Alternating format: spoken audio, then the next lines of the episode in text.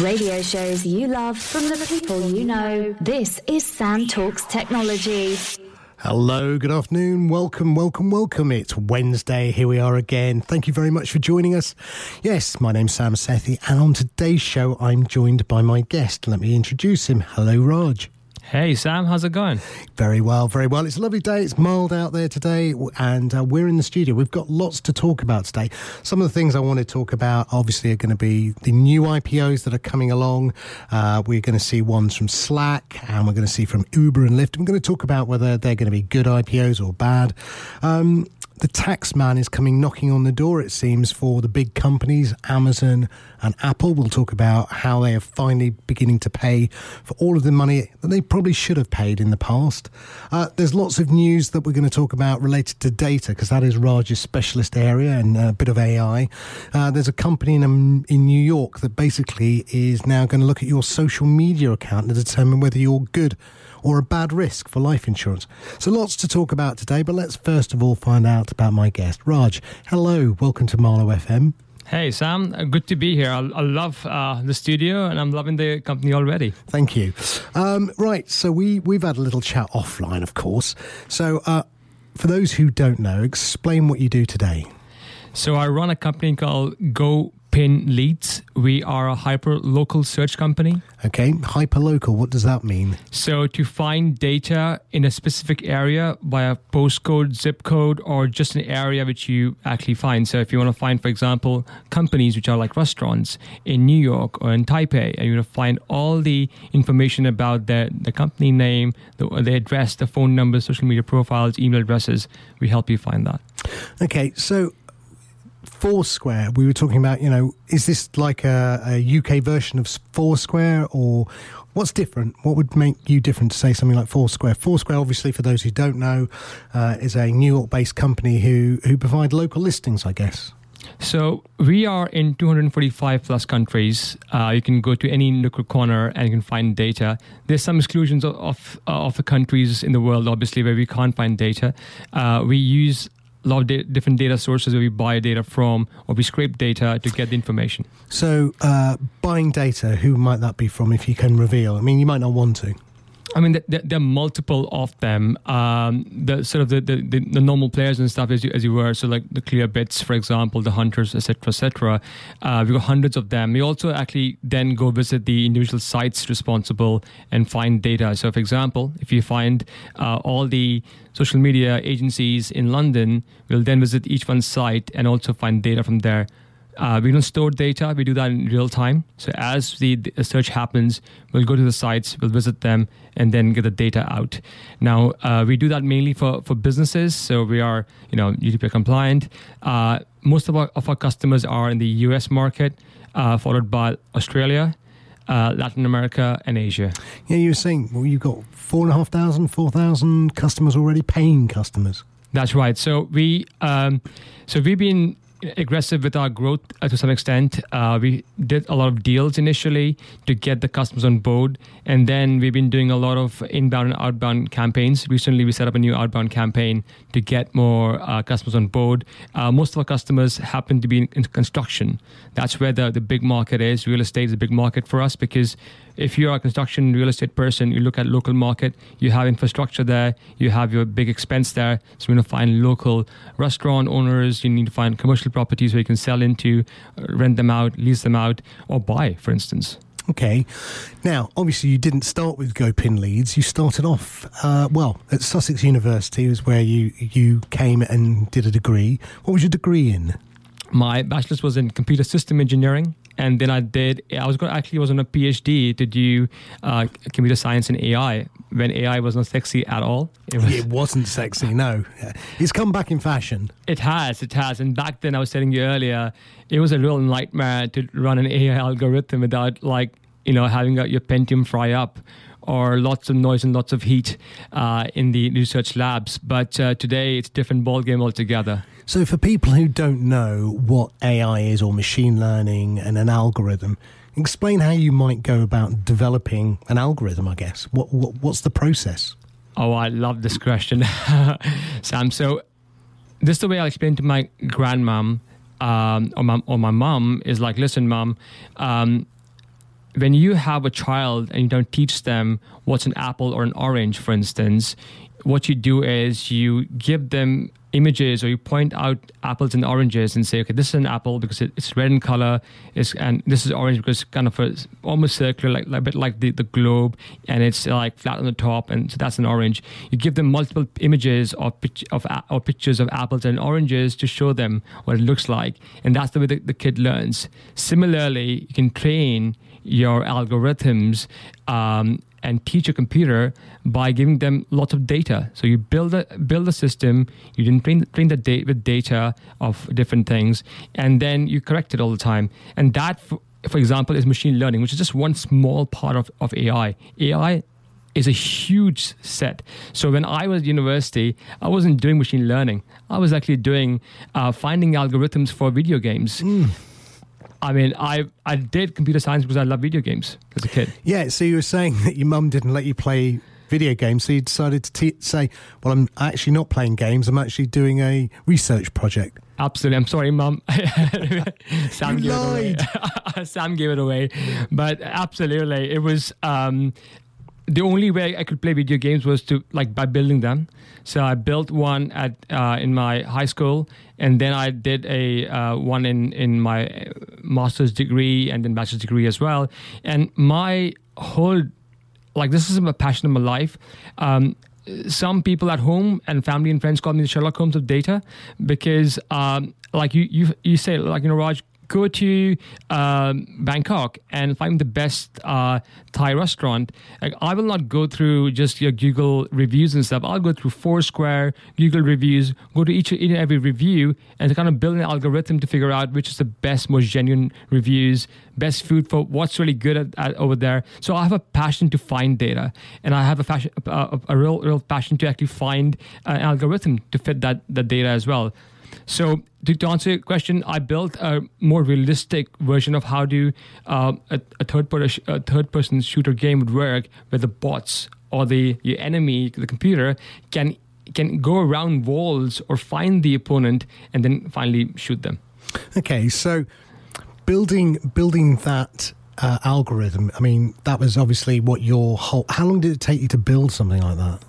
It took me about a year, year and a half. Okay, and you look at something like Fortnite today, you know, unbelievably successful. I mean, you know, would you have ever believed when you were designing AI algorithms for games that gaming would be as big as it is today? No, I can I can't believe it because again, the problem was like computational power. Like today, you can run games. Uh, driven by servers. Uh, back then, you had to have your own box, your own device, and network was not as good. Um, today, that whole idea of like multiplayer and that all driven by the cloud and the internet uh, is incredible. I mean, that's so powerful. That opens up opportunities for uh, ways to monetize these video games, and I think that's that's that's very powerful. Yeah, talking of monetizing, Fortnite held a concert inside of Fortnite this week. So Marshmello, who I don't know, I'm not down with the kids clearly. Um, he held his concert, or she held his concert. You can't tell because they've got a a mask.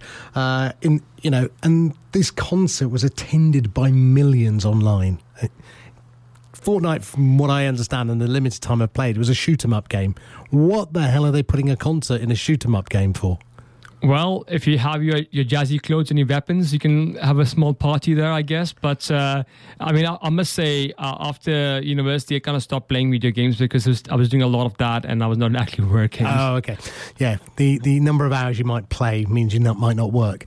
Okay, so so gaming is uh, uh where you originally started, but you were saying to me that you know you, I asked you the question, why didn't you get into gaming and keep going? I mean, it would seem like a natural evolution if that's what your degree was in, um, but you ended up building a social media network. What was that? So it was called Quick, although it never began as Quick. The story is, well, the, the, infamous story, isn't it? So.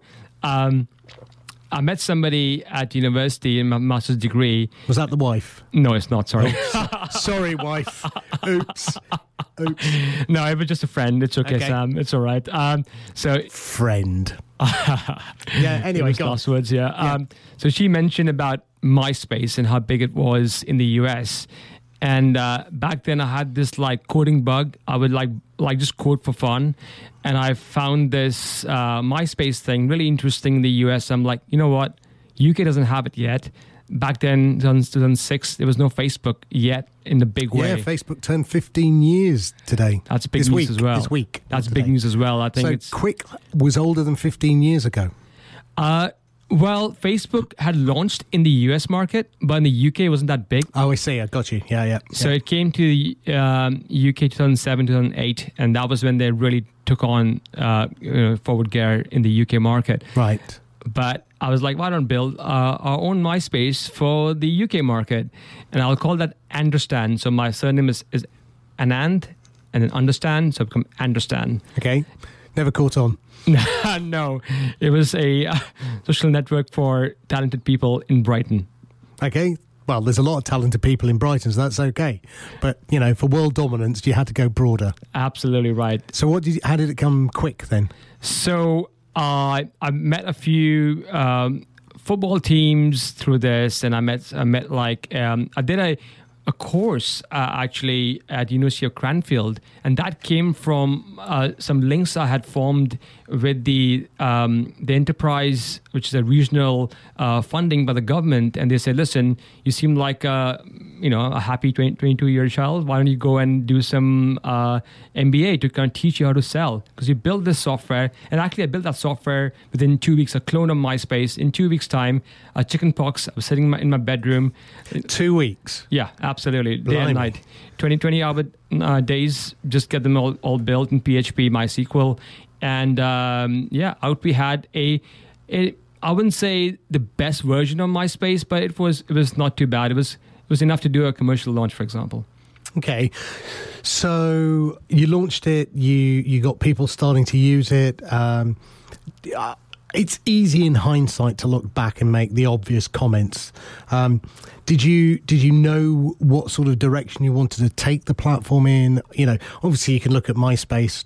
It disappeared, and you can look at Facebook, and it succeeded, and you can say, "Oh yeah, we would have followed down that road." I mean, wh- what was you know what was the thing that didn't catch on, I guess, for Quick? I mean, it's not here now, so what was the thing you would look back and say, hmm, had I done that, maybe we would have gone to the next level? Great question there, Sam. I think I wish I knew what I what I know today. Oh, don't we all? Absolutely. So I think in in, in terms of uh, obviously we tried B two C with Understand didn't work. We did a B two B version, a white label social media uh, network. So like your white label Facebook. You can have one inside your own community.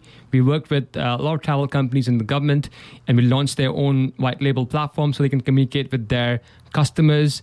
They found ways to recruit people easily. They found ways to get, get feedback from customers. Really valuable but the, the, the requirements were that you know we understand the market better and i was just 23 trying to get my head around things. And i think at some point i didn't really understand how big it could be equally. I think we underestimated facebook and what it can do. Clearly the money they raised earlier on was a big part of the success because myspace didn't have that kind of backing like the way facebook did. And they dominated the market. Today all networks tend to be in facebook or twitter or linkedin. Well, Facebook wants to be the web. You know, um, you go on your, your phone and you use your Facebook app, and, and literally, if you if there's a link, it will stay and cocoon you within Facebook. It doesn't let you out. absolutely agree with you a couple with instagram and, and whatsapp and then that's that's the ecosystem really isn't it Mm, not for me, but yeah, I, I get what you mean. That's that's Zuckerberg's ecosystem. That's what he wants the world to be within. He wants everything enclosed within that world. Um, in fact, uh, an announcement this week was that they're going to try and merge the back ends of Facebook, WhatsApp, and Instagram. Any thoughts on that? Good, bad? I mean, in, in some ways, there's then less competition in the market because, as you as I was saying earlier, for someone like my mom, my wife, my father, like for them, that is the entire social media. Okay. They hang out there. They have Instagram accounts. They do, they WhatsApp with me on the phone calls and video calls, and they use Facebook to keep in touch with their grandkids and everything else. So, uh, for them, that is their, their social media. Um, I was saying earlier, in my in my opinion, the, my prediction is that there's an opportunity to really monetize WhatsApp uh, and Facebook, and the combination of these three could be a killer combination to actually start to um, charge or let people pay via WhatsApp or Facebook, Instagram, uh, like WeChat is doing in, in China. Yeah, I mean WeChat's massive out there, isn't it? And um, but do you think we as a culture over here are going to adopt that same payment mechanism through social media? Great question. I must say I have no idea what's going to happen. Because I mean, do you use Apple Pay? Uh, no, I use Google Pay sometimes. Okay, so you're an Android boy, mm-hmm. not an, an, Apple boy. Okay, yeah, and we will talk about that coming up. Um, but yeah, I mean, I, I use Apple Pay a lot more than I thought I would. Um, you know, I carry my credit card with me or my, my bank card, um, but I've more and more begun to use my Apple Pay um, just because it goes beyond the £30 cash point limit, or sorry, the contactless limit, which is great. So, you know, you want to go and buy something more than £30 and you're like, oh, okay. You know, and you don't have to put your pin in, just get your Apple phone up and done. I, am still struggling with, uh, and maybe I need to go and live over in Japan and China for a little bit. I'd love to do that actually personally, um, because I don't quite get the fact that um, I'm in a social media messaging environment, you know, I don't use chatbots. I can't get my head around why I want to talk to a chatbot in a messenger. You know, it's for me, Messenger is either used personally one to one. One of my biggest headaches is, of course, trying to remember what channel, what person wants to talk on. So some friends like WhatsApp, some are text, some are Telegram, some are Facebook Messenger. I'm like, oh God, please tell me which one. I can't remember where you left a message. So that's my biggest headache. But um, I still haven't made a transaction inside of Messenger. And Messenger does have a payment system inside it now, mm-hmm. um, but I haven't done one. I haven't had a need to do one. I can't think of one. Um, there's also a peer to peer payment system, and I've never made a peer to peer payment either inside. In fact, it's not something. You, have you ever come across yourself doing that? Um, I haven't done it yet, but I this weekend, I was thinking that I wish there was one in WhatsApp.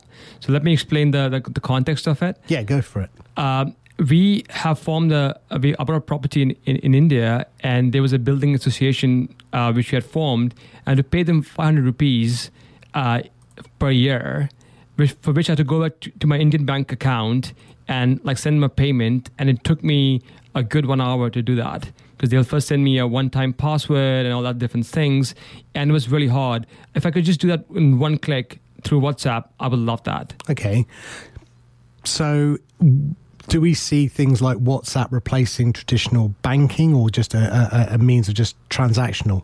Is it just a transaction mechanism where you would pay it through PayPal before you'd pay it through bank to bank transfer? Is that all it is? I, I don't think it's going to replace PayPal or it's going to replace banks. I think it'll just be one more way of doing things. Okay. So, I mean, obviously, Facebook had their quarterly results come out. Um, it looks like you know they they've increased their revenues by uh, approximately eighty nine percent of revenue. Uh, came from uh, fourth quarter. Uh, mobile advertising revenue represented 93% of their advertising revenue in this fourth quarter. So it's, it's very much a mobile company. So he has turned it around, Zuckerberg. Um, the headcount, the number of people that um, are, are increasing. So the headcount uh, people in the company has gone up to 35,000. That's an increase of 42%. So they've practically double the size of the company. Uh, income taxes increased by 2.7 billion. So all of this stuff that they're doing that we're all going, oh, they're stealing our data, they're being really bad, they're doing all the, doesn't seem to affect them. Doesn't seem to affect them. I, I, I kind of agree with you uh, to some extent. I mean, personally, I used to initially share my personal pictures and videos and, and comments and status updates, everything else. But I've kind of stopped that about two years, maybe even before that. Uh, but today I use Facebook for to communicate with customers. It sounds really customers. Yes. So we have uh, multiple different niches or niches, as I said in America. No, we're in England. You can say niches. I love it. Uh, let's just say niches then. Uh, so we've got multiple niches within uh, Gopin Leads, and one of them is uh, small businesses who tend to be early adopters for technology, and we communicate to, with them in Facebook groups and that takes a lot of my time in terms of marketing uh, because I put out some ideas in front of them. If they approve it and then they go ahead and I put them out to the the mid-sized customers and, and the ones who are larger. Yeah, I mean, I have to say, it, you know, I'm just reading here again. Daily active users were 1.5, 1.52 billion last year, and they've increased by nine percent. But there has been a trend for early adopters like you and I to remove Facebook from the mobile phone. I mean, have you done that? Have you, have you still got it live on your mobile phone? So I've got it live in my mobile phone, but it's actually in a folder called work. So right. So work. So you're thing. very specific about what it is. Um, I haven't deleted it yet. I'm still a I'm social media junkie, I guess, but um, uh, I do know a lot of friends who are beginning. I mean, what, one thing I have noticed is a massive reduction in the amount of updates I see from friends. It's, it's dropped off a cliff nearly for me. Um, so that's that's a trend. I, I, I still struggle to see a day when social media will probably be no longer there. That could be an interesting one. I can't envisage it dying like MySpace. I can't see right now what the replacement will be. I've got some thoughts, maybe we'll share those later. Um, so, yeah, Facebook groups is probably one of the better things they've done recently. Um, I'd say Facebook, though, totally confuses most people. So here at Marlow FM, I've just put all of our social media strategy together. And we had Facebook pages before. And we had every station radio show had its own page. And it was a mess. Uh, nobody knew where to find Marlow FM. So I created one page, Marlow FM, and please go and visit it if you can. And every radio show's got its own group now. And, and I tried to explain to some of the other presenters the difference. So I, I, I likened it as Facebook pages are like Facebook brands would use that, and then groups are like communities within that. Um, but you know, they don't make it easy. They really don't make it easy. Absolutely agree with you. I, think it comes down to the fact that they have these like ultra uber savvy technology people uh, early adopters, and then you have these people in the long tail who struggle with technology overall. And then they have obviously the, the web version, the mobile version, the tablet version, apps direct. And it's confusing for a lot of people. I don't think I've seen many big groups which are run by non-tech people. Uh, most of the ones I've seen are very digital or technology savvy people running it, and they're doing really well within it. Pages, yes, it works really well for people, but for them, for, it's like a, a mini a mini site or a mini website, mini brochure page, for instance. Um, I think the one which I see a big trend going towards Instagram. Now, I don't know in your in your data, the reports you've seen there recently has come out, if Instagram is part of that report or not. Because Instagram, for me, not for me, but for people who are not sort of tech based or tech centric or early adopters, they love Instagram. It's mm. simple, it's easy. Instagram's the big darling of the Facebook tri- trio. You know, WhatsApp is massive. I think in India for certain, uh, in large parts of the uh, world outside of Europe uh, and America. Um, Instagram, really, I, I, noticed it with my own children. You know, they're, they're very much a Snapchat and Instagram generation. Oh, dare they wouldn't dare go on Facebook. That's Grandadville. You know, don't want to go with my parents or my grandparents. So not touching it. I think that's a big problem for Facebook in that, you know, how do they refresh the audience? Because if people like you and I are dropping off the end and not being that excited by it, there's not a, a generation coming up behind us who are using it. Um, so, you know, I'm sure Zuckerberg will try and buy Snapchat because, you know, Snapchat's slowing down, you know, and uh, again, I'll come back to that in a second. Um, but talking about the mergers, you know, the back end mergers we were a minute ago, um, the data regulators in the EU are asking for assurances from, uh, you know, uh, Facebook that they're compliant with GDPR, that they're not going to mix and match. I mean, I think it's going to be a mess. I think people, if they do merge it all together, and I think what they're trying to do is provide secure end to end encryption on all of their messaging and, and platforms. Uh, and I think, you know, if you've got 2.7 billion active users across all three platforms, that's a massive market. And as you said, with payments, it'll be even more massive. I can see they're just trying to merge it all together, really, aren't they? Hmm. I think the security and privacy of users is going to be a big concern. I think what I fear for is like so I'm just talking from the point of view of a scraper who understands scraping really well. Um, yes, yeah. Tell me. So it, as it happens, like LinkedIn scraping is super easy, but Facebook has done a pretty decent job in like preventing scraping. Okay. Uh, and like, are you listening, LinkedIn? Get it better done. Microsoft, you own them now. Sort it out. Uh, uh, Sorry, Raj, might block your business, but you know. No, no, well, not at all. I think all these things are open up opportunities. If you know what's happening, you can build for it. Okay. So people scrape directly from the, the web, but also there are mobile scrapers available for Android phones as well. So, scraping, just for those who don't know, is is being able to extract the data from a website. Yeah. That's right. So it's a bit like what Google does, for example. They index the data and they get the data out and use it for different purposes. Um, there is a, a, conversation about like so one of the most effective way of communicating today if you talk to outbound marketeers in the philippines or india they say you know what linkedin was like so 2000 and i don't know 15 yeah today we are doing like facebook and instagram and I'm like, what do you mean? They're like, listen, when we have to talk to people in the real estate market, we find them on Instagram, we drop them a message. There's no way to stop that. Whereas in Facebook, you'll end up in a different inbox if you're not a friend or a contact with the person. Plus, they have a maximum limit of 5,000 friends you can have. Yes, they do. So there are things around that sort of information. I haven't got that many friends, so it's okay. Neither do I, Sam. so we all, I think we both are good. Uh, but there is that, that talk about how do you keep that data safe and there are all kinds of like attacks which are possible. We know about the Cambridge Analytica stuff as well. I mean, there's a lot of stuff possible. If you merge the data together, it's powerful for a marketeer, that's for sure. Yeah, I mean, you know, Facebook uh, is still, along with Google, taking the lion's share of all of advertising, pretty much 80% plus. Um, and, you know, so it, as we were saying, you know, all of this negativity about privacy and the data analytica, as you mentioned, and, you know, the worries about data being taken out of Facebook because of, you know, previous developer access, which has now been blocked, um, does worry people, but clearly not enough because brands are still advertising on it and people are still increasing the numbers on the platform.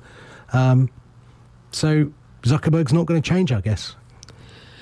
Well, I, I, I don't know. I mean, my feeling is that it is slowing down just from looking at from my friend circle, not from the data which you see, obviously uh, on the trends uh, because in in my circle, for example, no one puts st- stuff out there anymore. And if there is that early adopters who are stopping this, it will trickle down to the the, the long tail, and eventually it will stop. Whereas Instagram, I see even my my, my, my buddies who are in tech still using it quite a bit alongside WhatsApp and, and Telegram, for example. Um, so this is a, a, a, really early stage evolution. And, you know, we know about Nokia, what happened to Nokia. When, when the early adopters stopped using Nokia, eventually it does die. And who knows about Apple, for example? Apple has had pretty diminishing uh, returns on, on sort of the, the iPhones in, in, in, India and China, for example. And I know there's something else you want to talk about there as mm. well. Um, so keep going. No, no, no. So what, what's happening in India and China with Apple? Tell me. So, I mean, again, I, I don't have the news in front of me at the moment, but I, have been listening to some news about how the the cash cow for Apple is the iPhone market, and there has been a a, a, a small sort of uh, decline in the sales in, in, in China and India, and uh, some of them blame uh, the, the, the, the, new Android phones coming out, the, the Chinese ones, the Honors, the uh, the One Pluses, for example, who are as good if not better, and probably one one third or half the price. Uh, I think that's a big challenge, for example, for Apple. Um, I think again it's driven by um, you know these these early adopters. I mean, for example, I have OnePlus. That's yep. an Android phone. I, I got it for my father-in-law, my wife, next my dad, my mom. I got a second version of OnePlus now, and I, am just loving it. I mean, I don't I don't know why I would be still a Apple fanboy when I don't see the value of Apple the way I did before. So, I mean, they're they're Q4 results were down on year on year, which you know they they they announced to the market they made a quarterly revenue of 84.3 billion. So let's be really clear, they're not struggling. They're still one of the richest companies in the world. It says it was a decline of 5% on year on year quarter earnings, not massively down. Um, revenue for the iPhone declined by 15%, which we know that the market for iPhones is stagnated now. You know, I've got an iPhone 6 Plus, which, you know, I'm still waiting on a reason to upgrade. Um, what what are you on? Did you say you're on an Android? Um, yeah, One Plus. Yeah, which is quite good. So, you know, at the end of the day, that's that's a flat line pretty much on iPhones. My big prediction for 2019 is Amazon will come back with an uh, iPhone competitor. Yeah, possibly. I think, yeah, well, I think they have to if they want, um, you know, Amazon Alexa to be native. I mean, it works really well in the um, Amazon Music app, I can I can use Alexa within that, and it allows me to, you know, ask all the sorts of questions I could about uh, Alexa or use it as, as an Alexa. So I can ask it to play the next track, find me music, but also turn the heating on, add to my shopping list. But it's not native to the phone. Um, and I think obviously Siri's on the iPhone and, you know, Google Assistant on, on Android phones. Um, let's not worry about Bixby on Samsung or, or Goodbye Cortana from Microsoft. But um, obviously, they, I think, you know, anyway, that's my big, big prediction, and I'll be crowing like mad when they bring one out this year. But until then, um, uh, Apple, yeah, their big growth revenues in wearables. Have you have you been tempted by a, a, a watch? Yeah, I mean, I, unfortunately, I can't wear any jewelry at all. I've got allergies with everything, so I don't, okay. even, I don't, even, have a wedding ring on my finger at the moment. But uh, that's uh, what he said to the wife. Uh, I've got an allergy. Honestly, that's the best excuse I've heard ever. Okay, don't yes. marks with those then. Um, but um, yeah, so so no Apple watches for me, unfortunately. But um, uh, so I, I, I had an um, a iBook. I had I used uh, did my programming initially at university on on the on the initial uh, Mac, Mac Mac computers and stuff. I had a MacBook um, Pro and everything else. I had the iPhone one, two, three, but then you know after Steve Jobs passing, it's just been a really difficult one to see the innovation. It's just like the same it looks very similar, very sort of similar specs, maybe a little bit more beefed up, maybe, and you know, taking away the headphone jacks, for example. Was oh, the only me. reason I've still got an iPhone six. Ah, there we go. You see? And yep, there's my headphone jack. You can't see it here. I'm just pointing at it. but there it is. I can vouch, vouch, for that. But yes, absolutely. So no headphone jacks, uh, no USB on the MacBook, which I think is like, I mean, guys. Oh, yeah, I got a Mac, a brand new MacBook uh, Air. Yeah. Not a single port on it that I can use. I have to carry cables to use it. It's just ridiculous. Absolutely. Yes, it's lighter. Yes, it's sexier. But then, what's the point of having a, a, a beast which you can't really use? You know. So for me, um, I I got rid of my. Um, MacBook and I got myself uh, the Surface uh, Book 2 uh, Microsoft and I can't believe I've gone back to Microsoft. I mean, yeah, no, Microsoft's becoming a cool company again. I used to work for them clearly it wasn't cool then, but you know they're, they're, they're becoming the cool company. I mean, Satya Nadella, who's the CEO, it's five years that he's been at the company now. Uh, a friend of mine, Steve, who's his uh, well, his I, would like to call it PA, but that's not the title on his card, I'm sure. Um, you know, he's a UK lad, Liverpool supporter like myself, but. Um, yeah, I mean, you have to take your hat off to Satya. He's done a great job turning them around, open source company, moving them to the cloud with Azure they're doing really well. I totally agree with you. I think what they've got today, for example, my, my thing has like a, a version to make it a, a tablet. So you just press, press a button, comes out the tablet. Yeah, they're more innovative than Apple, I think. Absolutely. Which, you know, you shouldn't be saying Apple. If you're listening, get your act together. Absolutely. I think usability wise, Apple is like a 9 out of 10. Microsoft is probably still a 6 or 7. Okay, but they uh, have to deal with Windows. That's I mean that's that's their problem. That's right, yeah. And there's there are some serious troubles there still. There, even the supply chain and their like customer support service is not all that good, to be honest. You know, Genius Bar, for example, is total genius actually. okay, so I mean, I, I mean, Cortana, their voice assistant, is you know just been separated from the search element. It used to be integrated. They've realised Cortana is not going to take off. They moved it out. Um, but yeah, I think I mean Apple, sorry, Microsoft clearly is going after the enterprise market, um, going after Amazon Web Services and Google. Um, so I think you know that's where the market growth is. Uh, it's interesting to see IBM, who bought Red Hat recently, coming back into that. So cloud computing is going to be a, a, hot, hot, hot topic. And in fact, we've got a, a show in about three weeks' time focusing on that. Which, um, yeah, We'll talk more about it on that. But um, going back to Apple, so wearables, you can't wear wearables. You're allergic. Um, but have you have you looked at them and thought, you know, uh, if it wasn't on my wrist, or could you could you imagine other wearables, maybe in the ear, you know, using the AirPod? What, it would be a three, I guess. You know, would you do that? Yeah, possibly. I mean, I saw these new um, Bose um, wearable. It's like a like an eyewear, so you can. It's like a sunglasses which you can wear mm-hmm. with uh, with speakers in the, the in the actual bits on the side. next Yeah, the. I've, I've got a pair of Zungles. All right. Okay. Yeah, that's what they call now. They, is that the name of the company? Is it? Yeah, Zungles is a, a Chinese company. Uh, got them about two years ago, and they're bo- it's called Bone Induction. And um, I, when I go skiing, I use them. So they're brilliant because um, get on the slope, uh, have a listen to music, but my ears are clear in case someone's screaming. I'm coming down behind you, um, and yeah, but they can, I can take a call. So if my wife's on the slope somewhere, I can just tap the side, text the call. Um, I'm I'm a massive fan of um, wanting glasses with AR and VR, not VR, AR on it, uh, and music and all that. Um, so yeah, but it's not there yet. It's not there yet. No, no, it's not. I think um, we Google Glasses came out with that whole opportunity and didn't really go that big as I thought it, it might, for example. But um, for example, when I go running, I use the Google Fit, which is on my on my um, mobile. So I put my, put my GPS on, and that does a pretty good job actually, and it's free. Okay, so um, wearables is where Apple sees its growth. I can't see personally. I mean, it, it's services, which is iCloud and, and Mac Mail and all those things. Yeah, they're growing, but they are awful. They really are bad bits of software. I mean, badly worked, badly. If you go onto the iCloud user interface on a browser, it's it's ancient. It's I don't know who's designing for them, but they need to take Stevie Wonder off design. I mean, he really is not doing a good job. Um, okay, so Apple, uh, where do you see Apple in a few years' time? Is it going to be down the doldrums, or is it going to find its second curve and find a new app or new way? What do you think? Great question, Sam. I think, as you mentioned before, they have a huge war chest. I mean, they've got billions lying in their in their accounts. They can buy out a company very quickly and turn things around, but that's not their DNA.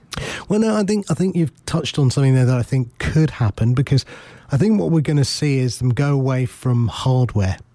Um, you know, the, the the the MacBook Airs, I think, will be the last MacBook Airs we see. The MacBook Pros are going to, you know, the, the, the amount they're bringing out, the Mac Minis, um, Apple TV doesn't seem to be progressing anywhere. Um, they licensed Apple TV to Samsung and a few others now to try and get the software out there. Um, I actually think uh, one of their big markets will be um, online content. So um, they're spending billions to try and compete with Netflix and with Amazon Prime. And I think that could be a big money spinner for them, another market that they could get into. Um, do you use Netflix? Do you use Amazon Prime? Both? None? I use both of them. So, um, yeah, wife has a Prime, so I use that as well. And Netflix, great, love them both. Yeah, I mean, I, you know, I watched Bird Box over Christmas. Did you watch that? No, but No, yeah, I'm highly recommend it. Good film. Um, but yeah, I find actually my viewing behaviour as I use more and more Netflix and Prime now, less and less terrestrial. I'm trying to get myself off Sky. I really am. I'm trying to get rid of that Sky box because I watch so little on Sky. It's just sport that holds me there. Um, and obviously, Game of Thrones, the last final season, I'm just waiting for. Uh, hurry up. That's Um, it. uh, but I can see Apple are spending lots of money on creating unique content. Um, whether they'll be successful and be able to compete with Netflix now and compete with um, Prime will be interesting. Um, iTunes has to be rewritten. Absolutely, it's uh, it's so clunky at the moment. I can't seem to install it on my Windows. It just makes my life. That might be just Apple saying it's on Windows and they just don't like it. Um, buy a Mac. well, yeah. May, may, well, I would not buy a, a Mac with the iTunes for sure. okay. Uh, but I mean, I personally feel that you know Apple had this cutting edge mindset. Like they bought the iPhones, they bought the smartphones, they, they built a whole new market. Will I say that about content? I would probably say Netflix is probably you know few years ahead of Apple in in you know prioritize uh, content which is um, you know built for them. So um, I don't know if Apple will, will jump in the market in a big way, but they already are, as you, as you just mentioned. So yeah, that, that, that is that is good news. Yeah, I mean, going back to what you said a few minutes ago, that you know they can go and buy people. Um, would they buy Spotify? Do you think? Would they to merge the market? Would they be allowed to? Maybe, but could they buy Spotify? I mean, they could. Will that compete with some of their own current services? Would they merge it? Maybe. Would they merge it? Yeah, it's possible. It's possible. I, I'm not a, a firm believer they'll go. I'm, I think Netflix will buy Spotify. Yeah, That's yeah, who I think will buy Spotify. Yeah, I, again, I don't see the trend of Apple buying a lot of startups in or, or big companies or mid-sized companies in, in, a huge way and making it part of their core. Uh, I could be wrong there. I uh, think they have to because the innovation isn't coming from within anymore. That's right. Yeah, you absolutely. Know, you know, you look at Google buying Waze. You look at you know companies that are acquiring other companies because of you know what's the is the acquire, isn't it? The talent acquisition, not for the software. You know, often they buy the software, close it down, and use the engineering teams because that's the talent. Um, I think I think with Apple, they need to look at uh, buying out. They're not going to bring that war chest from Europe back to the US, even though President Trump did I say the word President and Trump in the same sentence? I didn't mean to. Trump uh, uh, basically um, allowed them to bring it back, some of it. Um, I, I, just am not sure where Apple will be. I, re- I read the book, Walter Isaacson's book on Steve Jobs. It's brilliant recommendation. Sorry, it's a recommendation to read. It's a brilliant book. Let me try saying it that way. Um, and I have to say, um, it just is very clear that, you know, Apple, after Steve Jobs left the first time round, made a mess. And it feels to me like they're doing the same thing. Tim Cook is doing a Sculley. Lots and lots of SKUs, lots and lots of product, but no real focus, no real direction. Does it remind you of Nokia in some ways? For me, it's like a Nokia story sort of rewritten in today's or, age. Or, or BlackBerry or IBM actually. Yeah. They came well, out of the, the, the, whole PC market, didn't they? IBM. Yeah, I, I guess it's the innovator's dilemma that they, they, their biggest cash cow is the phone, which is slowing. They have to find another cash cow. They're struggling to find that cash cow. Services and wearable seems to be a secondary revenue stream that's doing well, but is it a sustainable revenue revenue stream? I doubt it. Um, they need to find a new thing. They they got rid of loads of engineers from their project Titan, which was their car project. So the you know autonomous car. Um, Apple about two years ago, I guess I was a bigger fanboy. I'm I'm on the fence now. Um, CarPlay just didn't come out quick enough. Uh, home kit is just awful. Um, I'm at home. I'm a complete Alexa ecosystem person. So uh, there was a report this week that um, 80% of people, if they go down one ecosystem, don't mix and match. So I won't be buying Google Assistant stuff or Apple stuff. And do you have any home assistants? Not yet. My wife is too paranoid about them. I know. I know it sounds silly, and I know they don't record anything, but it's really hard to convince her. And I think sometimes twenty you know, pounds. I know it's it's. I mean, I, I think I'll just have one in the office just to kind of you know play with it a bit, bit more. But she's just paranoid about having it, and, uh, and, rightly so. You know, eh, for her, they record everything. Yes, it's lying in the temporary storage. Yes, that that makes sense, and they will never attempt to reuse that. But you know, who knows? Okay, well, we won't talk about that today, but uh, yeah, I'm. I've got six Alexas at home, so um, uh, yeah, I'm fully into that world. And and no, I don't say anything interesting at home that I care whether they record or not. I promise you, there's nothing I say that's interesting. So, um, moving swiftly on, Apple got rid of uh, Angela Hearn, their um, director from who came from Burberry, uh, who ran all of the retail stores. Have you been into a store recently? I did. Um, my, my wife bought a new um, Air, so yeah, I went went with her. It looked really nice. Um, a bit confused as it, as when I used to go before. It used to be just about Apple products. Now there's like a mix. There was I, was, I went to the one in Regent Street in central London, and there was there was some elements there of like a live concert at the back of the room. They were they're selling all these different um, accessories on, on, the sides. Uh, a total mess, actually. To be honest, I was. Yeah, I agree. I, I think hardly navigate inside. Yeah, I think she came in and tried to turn it into Burberry. I think she tried to turn it into a shop with too many things going on. And I can imagine, you know, as I said, reading Walter Isaacson's book, Steve Jobs, uh, when he he was the guy who got the patent for the glass staircases in the Apple stores. Uh, he went in to a warehouse they had on Apple campus to see the first Apple store, and uh, he looked at it and he screamed at the guy, told him to rip it up and start again. And I think it's there's a, there's a saying from Edward de Bono. Um, it's called "Complexity is veiled simplicity," and I feel that the stores are becoming complex. You know, the the Genius uh, bars are, are, replaced by uh, I can't remember what they call them now. Geniuses started walking around the stores. It was all a bit I think they got plants in there, and it was all becoming a mess. Just clean, white, simple would have been the idea. I think. So, yeah, well, she's gone. So I don't know what she's going to get up to next, but I, am sure she's not going to suffer. I thought I'm sure she's got a few shares in Apple and a I'm few sure. from Blueberry. Uh, well, she was the highest paid exec they had. So, um, yeah, I'm not sure that's going to make her uh, suffer. Um, okay, moving swiftly on then. The other little bits of Apple news I just wanted to cover off. Um, Apple, now you might have an opinion on this, has agreed to comply with Russian laws to share data with the government. Now, I don't know how I feel about that. They they agreed as well to com- share data from servers that are located in China and Russia. So they're not servers that are located outside of the country. Uh, but yeah, they've agreed to share the data. Is this you know, a good thing, or are we getting our privacy, you know, uh, stamped on again? Apple, the big privacy company, is just giving our data away. Yeah, I wonder if it's going to be data which is uh, more pertinent to the Russian and Chinese users as opposed to ours in Europe or the US or anywhere else in the world.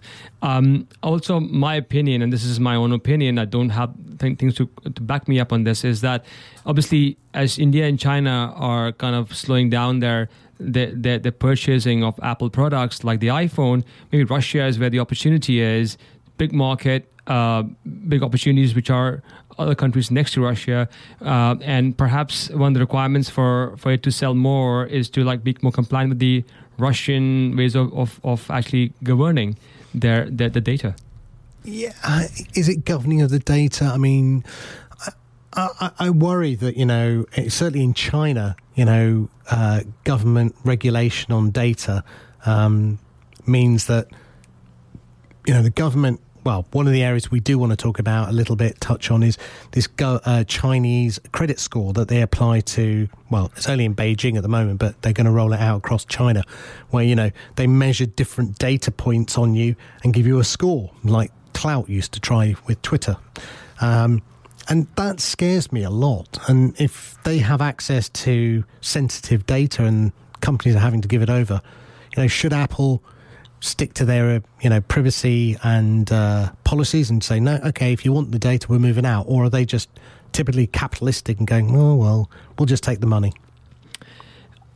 I, am sure Tim Cook thinks about it, you know, regularly. Yeah, I'm sure that he doesn't want to slow down uh, his growth, and he needs to find new ways to pump up the the demand. And maybe, in my opinion, maybe it's Russia, but equally, you know, if you if your moral compass says to you that listen, you know, you need to be the advocate for the customer privacy and data, then that's your USP as well as your feature. Yeah, they, they talk about security as well. You know, encrypted security. Indeed. And so giving out to someone like Russian government or Chinese government, how would you feel about that? I mean, personally, I don't have anything in my in my emails or in my server which is like gonna uh, you know cause any, any difficulty for me or cause any any issues. But I'm not a big fan of putting it out there, and this is why I guess I stopped using Facebook the way I, I was used to before.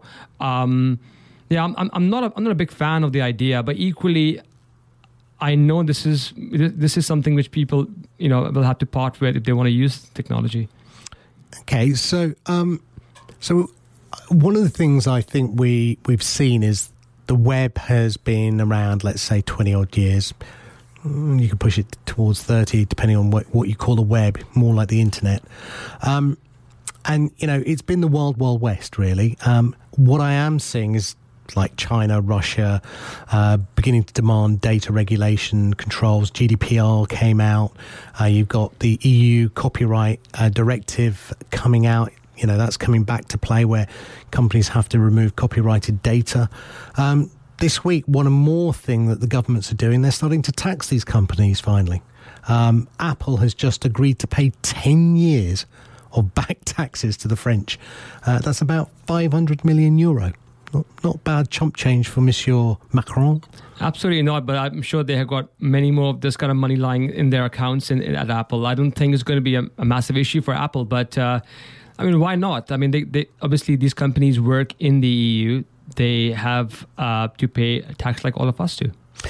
Yeah, I mean, I, I sit on the fence on this one actually. So um, I think Apple paid 170 million to HMRC last year. So I'm sure Germany, Italy, all the other countries are going to come after them now. Uh, Amazon's probably going to be taxed as well. I can see Google, um, all of them, right? And of course, uh, the response from Apple this week was, well, we pay what we owe in the country of where we are.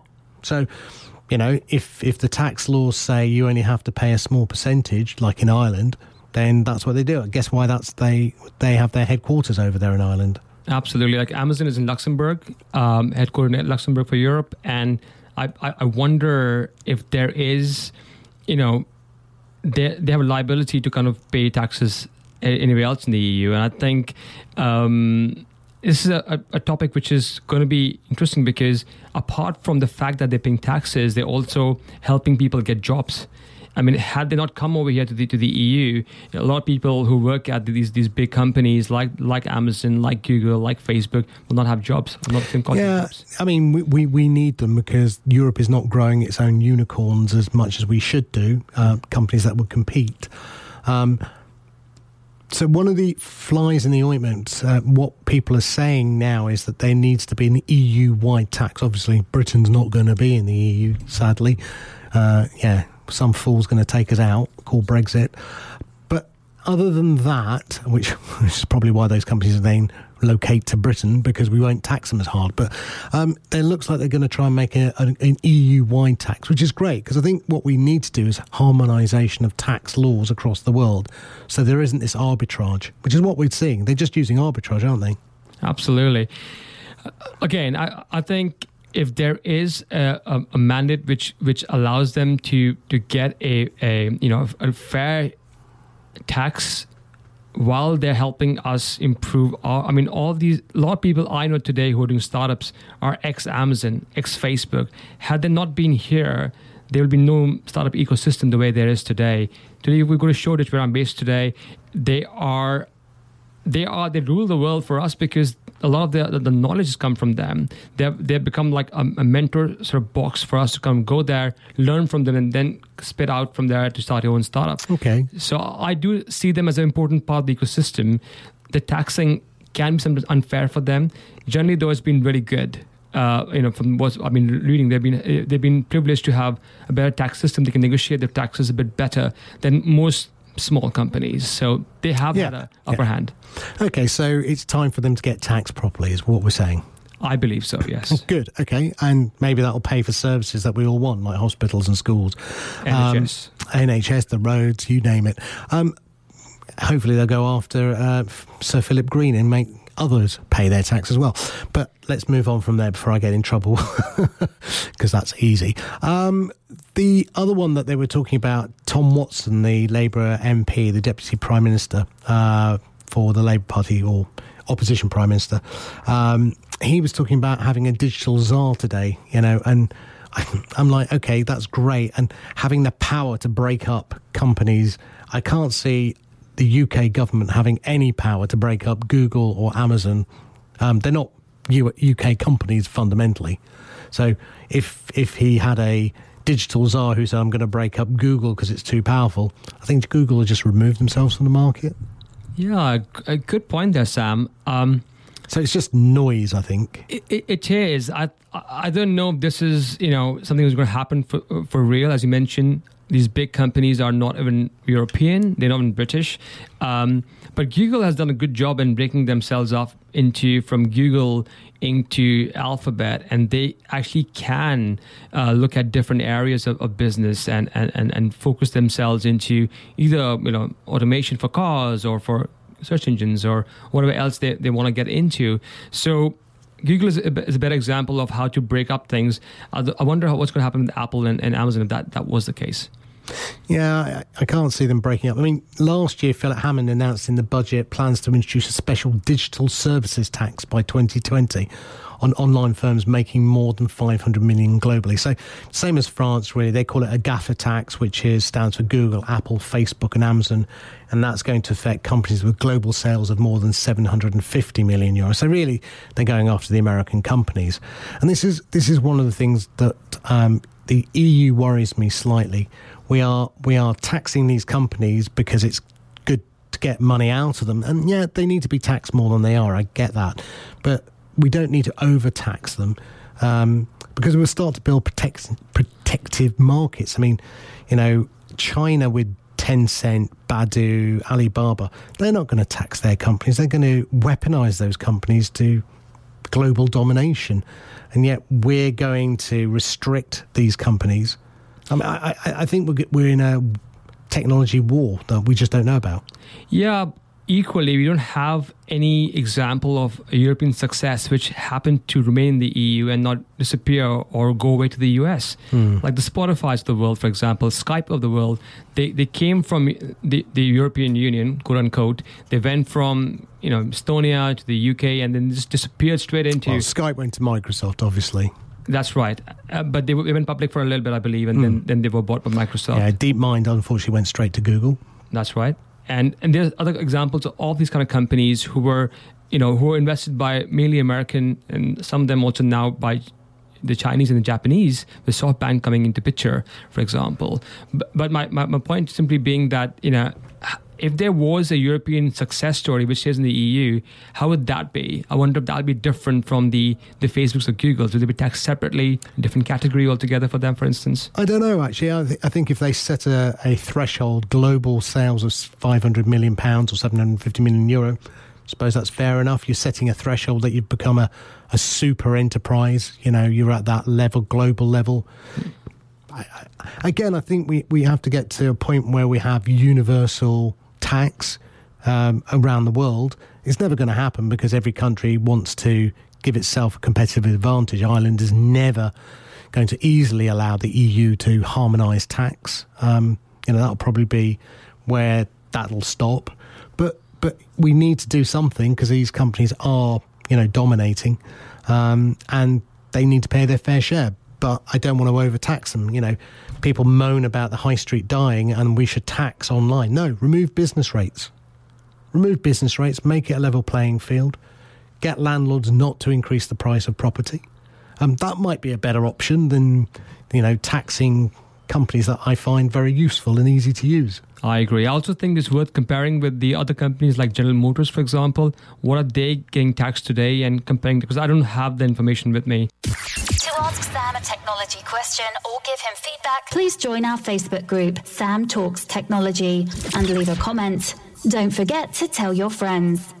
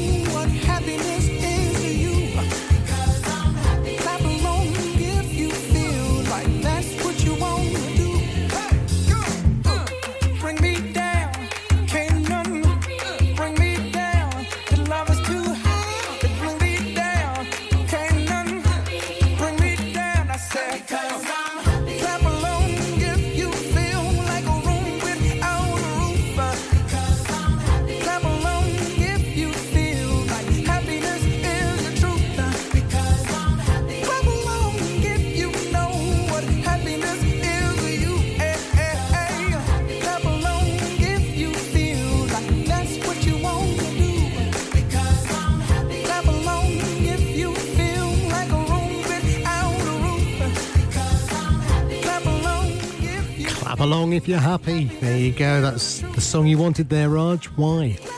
Well, um, so I I love this song because of multiple reasons. This is a really the song says it's a really happy song. You can dance along to the song, which is amazing. And you like dancing. And I actually uh, that's what I wanted to become as, as a kid. So either going to be a video video game programmer or a dancer, and uh, I sort of still have that passion actually yeah yeah you started we didn't touch on this i forgot you started a company called for hen nights didn't you while at university no, it was this, this after actually. After, okay. So it's called uh, Spicy Hen. Spicy Hen. Uh, really funny story about that actually. So Spicy Hen was a creation of my my girlfriend, then now my wife, uh, and myself. We kind of uh, one of my good friends is a salsa dance instructor. Okay. And Snake Hips himself, yes. Oh, I mean, this guy is talented. George, big shout out to you. Great, great work, man. And uh, George said to me, "Listen, Raj, you know, it's a big opportunity to teach salsa dancing to hens." And I'm like, "What do you mean?" He's like, "You know, sixty percent, sixty percent of all the hen parties do a dance lesson." And I'm like, "Wow, okay, great. So how can I help you?" He's like, "Can you help me with the website, please?" Okay. I'm like, "Okay." Uh, we'll do that. So we started with like two packages um, for dance lessons, hour and a half each, to train the, the ladies. They would come in, um, and uh, in two cities, London and Brighton, and we grew that to 35 uh, packages in 32 cities. Wow! And we sold it out to uh, a family, and then it sold out to a big events company and it was. Uh, Is it uh, still going? It's still know? going. It's still going. It's still going great. And in fact, it's uh, now part of a bigger group, and they're doing um, hen parties, stag do's, and this industry is worth two billion pounds per per year. It's, it's an amazing industry. I had no idea before. Well, there's it's always those niche industries where you think, oh, maybe maybe not, and then you find it's a massive market. Um, Okay, let's get back to what we were talking about before the news. Um, a couple of stories that broke this week that caught my attention, which I think you'll have a lot to say on. One is a company in the USA called Family Tree DNA admits sharing genetic data with the FBI. 23andMe, which was uh, owned by the wife of um, one of the Google founders, uh, has said that they've shared their data. And another story that broke this week was that uh, life insurers in the USA, certainly in the New York state, have been given permission now to access social media data to determine whether they should give us a higher or lower premium rate on our life insurance. So, data abstraction, you know, are are we being stupid sharing our data with these companies if fundamentally they're going to sell the data on at the end of the day? And break our privacy? Yeah, great question. I think, uh, again, privacy, security, all really important parts of any uh, application business today. Um, having spent some time uh, in Spain, actually working with a, a, large, you know, large technology company working for insurance, uh, I was working with them for almost five years as director of innovation for them. I, I've had an opportunity to work with some of the largest insurance companies, their actuaries, who are the the maths guys behind, and they're the ones who build the, the model for them, they are driven by data. Like for them, data is the way they calculate risk. And the more risky you are, the higher is your premium, right? So I can see from their point of view that this data about, for example, your social media feeds. Like if you are a crazy person jumping around and doing skateboarding on, on the staircases, for example, versus somebody who is who's somebody who's very calm and you know has a jog every morning and have a very active lifestyle, that can help them evaluate how healthy you're going to be. But I haven't given them permission to do that.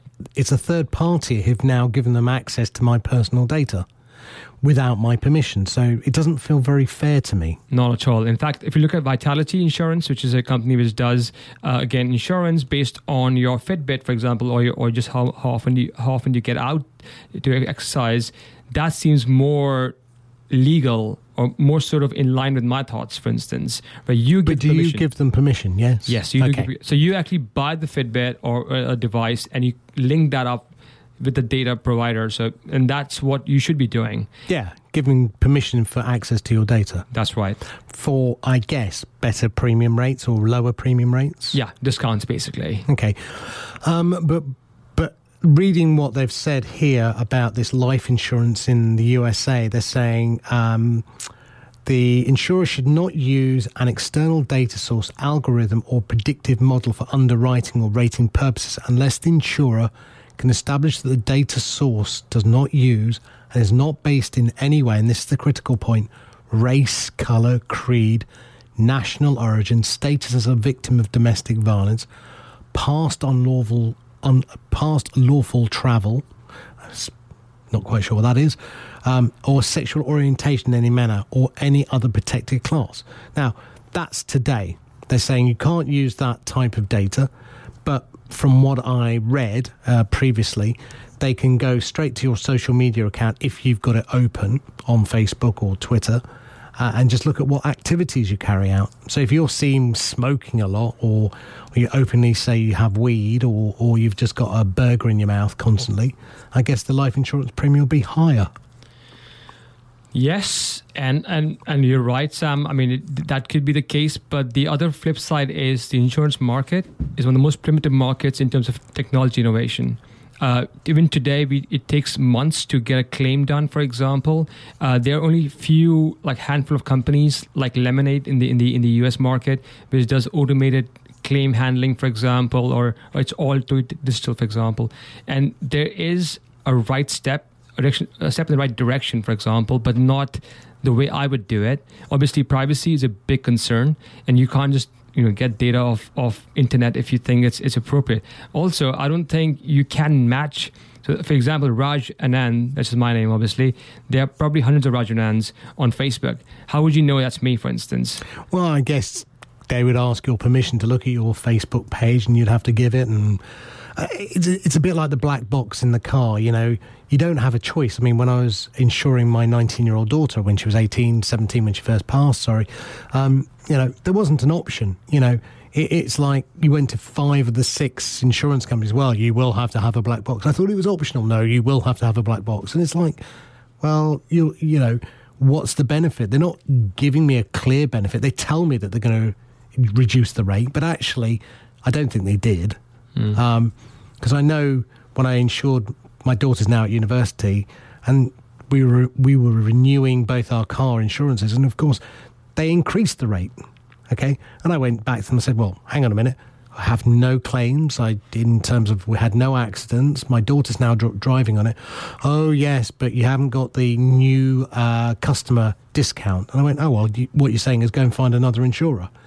And so I was about to leave, and then they reissued all the discounts. And I mean, it's a mess. But the black box, going back to why I was saying it, was I think, uh, you know, just one of those. We want data, but we're not really going to give you any benefit. And I wonder if the life insurance thing, you know, will we see a point where people just put up false social media accounts? I might do that. You know, oh yeah, go and see me bench pressing 250 pounds and eating celery sticks. Yeah, I'm a happy, healthy man. You know.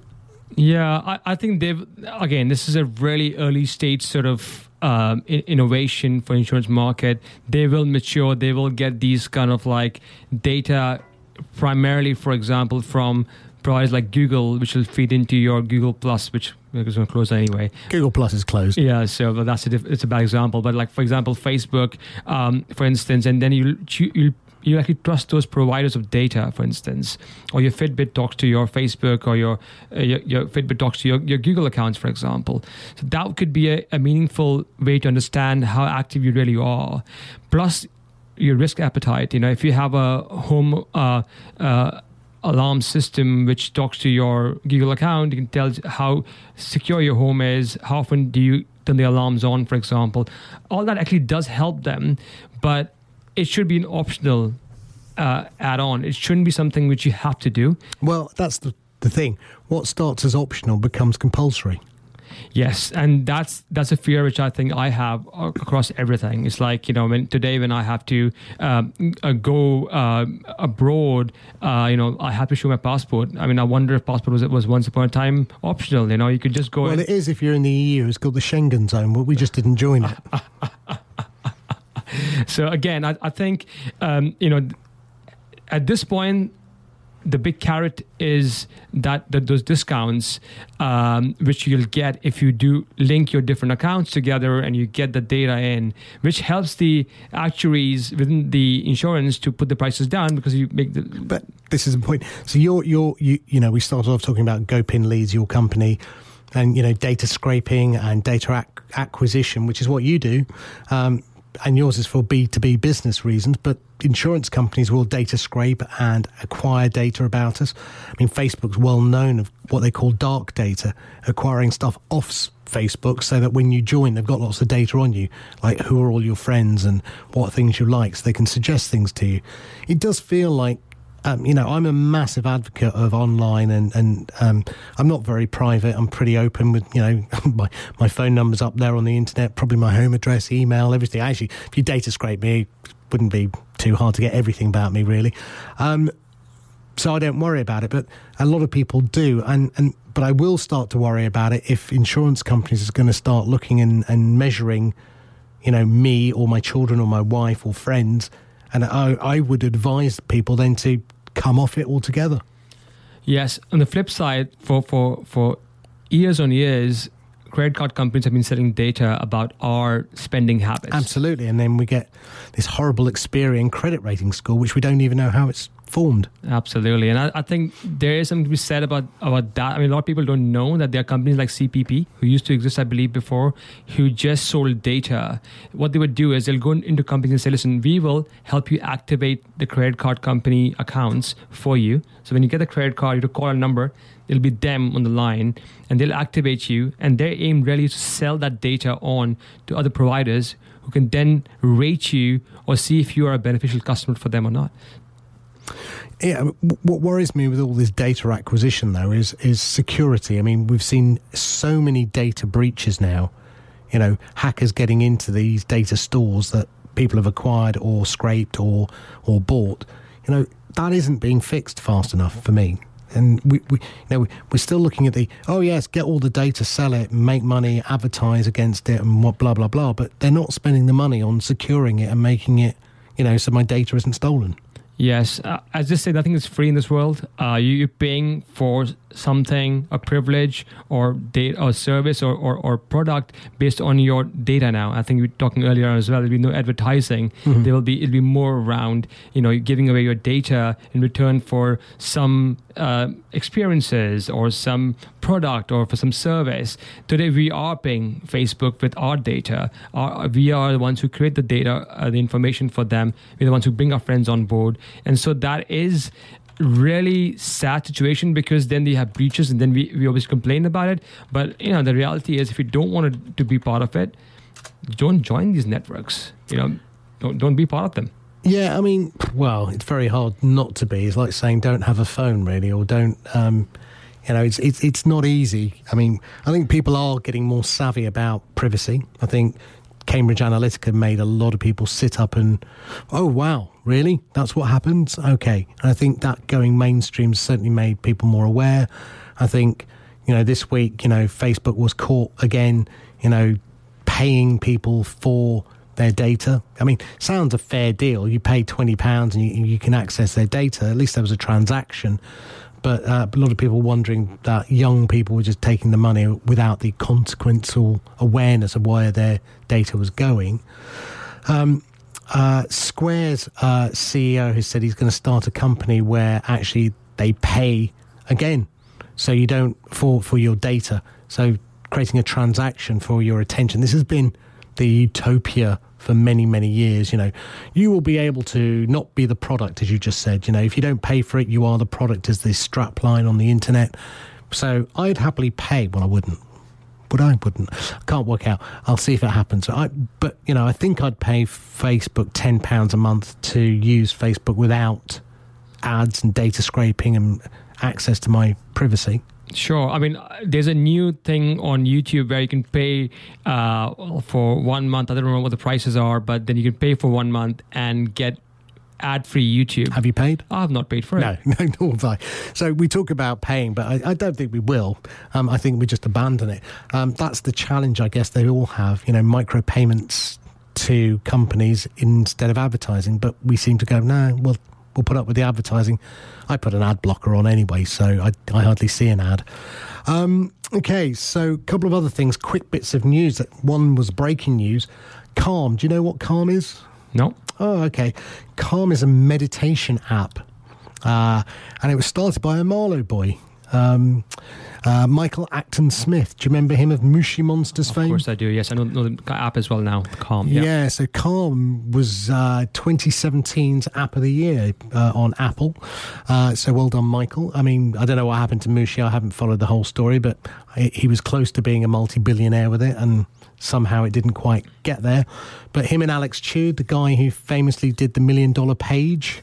Um, yeah, they they got together a couple of years ago, and good luck to them. They they've just raised eighty eight million dollars today, or they've just announced they've raised eighty eight million dollars.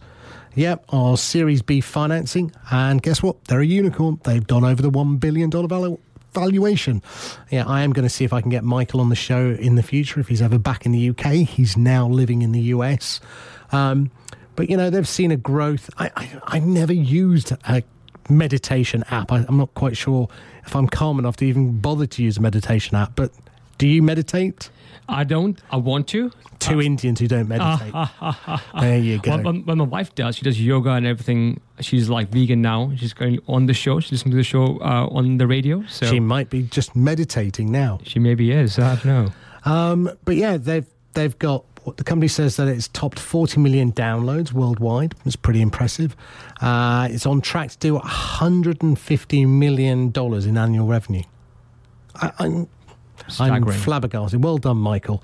Uh, Michael said, We started as a meditation app. We have grown far beyond that. Our vision is to build one of the most valuable and meaningful brands of the 21st century. Sounds like a very, very big goal. Health and wellness is a 4 trillion industry, and we believe there's a big opportunity to build a leading company in this fast growing and important space. So, yeah, I, I I'm not disagreeing with it. I think, you know, um, health and wellness, and people are beginning to realize that the fast paced network that we all live in probably isn't healthy and good for us. The 24 no. 7, you know, always on. Um, but I'm not quite there myself yet. Yeah, I think the consumption of this information or how do you access this data is also really interesting. Like back in the day, you'd have to go to a physical class or get a VHS, for example, or a CD to kind of figure out to get this data or get this this class to calm yourself down. Today, with your your your, your phones, your tablets is accessible. Um, I know that I do a lot of the listening to to your show, Sam, through podcasts. Mm-hmm. Uh, while I'm while I'm just doing my, my own things, while I'm walking, for example, or I'm running, for example, it's just really fun to do that while I'm learning something. I would imagine calm is similar when you're in your free time or you're on the train going back home or to, to work. You can just close your eyes, just breathe in normally or just breathe in the way that they actually ask you to do so and be calm and ready for the, the work or the family life you might have. Yeah, I mean, I, I, I'm not against it. I mean, meditation and yoga came out of India. I should be doing it. I feel I should be doing more of it. Um, I just don't find that time to do it, which is the oxymoron. Um, or I'm just the moron. I don't know which one it is really. But um, yeah, I, I, I, would love to do more of it. And I think I, I might go and download Calm after this and have a go. You never know. It might be something I need. I think we'll have two downloads one from Sam and one from me. Um, other bits of news as we wrap up the show this week. Um, talking of podcasts, Spotify is in talks to buy podcast producer Gimlet, who I've never heard of personally. I've not heard of Gimlet for more than 200 million. Um, it's, it's Spotify's first content focused acquisition, and it might lead to podcasts becoming more siloed. Um, I, again, we were talking a little bit earlier about Apple, you know, investing more money into content. Um, I do see three or four silos forming now. Quite, you know. So I said, you know, uh, Amazon Prime has music, Amazon Music, films. Um, it has its own little app network. Uh, obviously, you can get other things on Amazon Prime. Then you've got Netflix, um, which hasn't really got any podcasting capabilities, just films.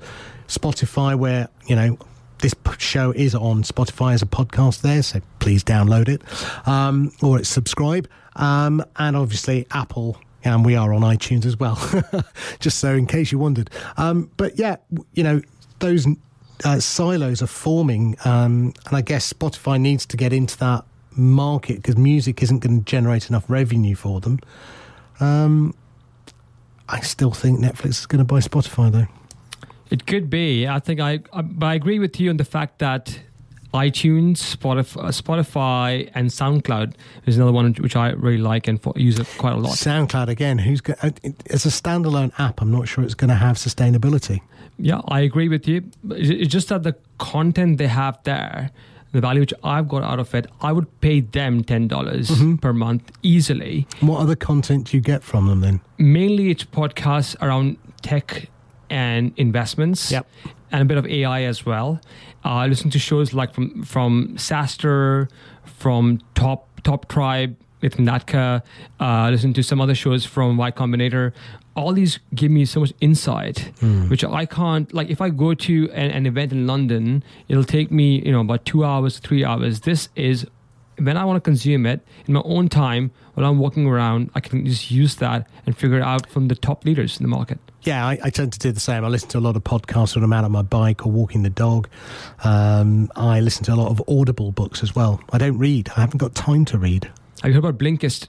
Yeah, yeah, I like that app. Um, but again, I, am not a big user of it. I'm, i tend to just go to Audible and get my stuff from there. Um, I tend to be in the car dropping my daughter everywhere. Taxi for one, um, free Uber. Um, yeah, so that's where I use a lot of my time for that. Um, but interesting, Spotify buying, you know, getting into that market. We'll yeah. see what happens there. Um, we've run out of time though. Oh. Wow, an hour and a half has gone really rapidly. So, um, first of all, thank you very much for coming in today.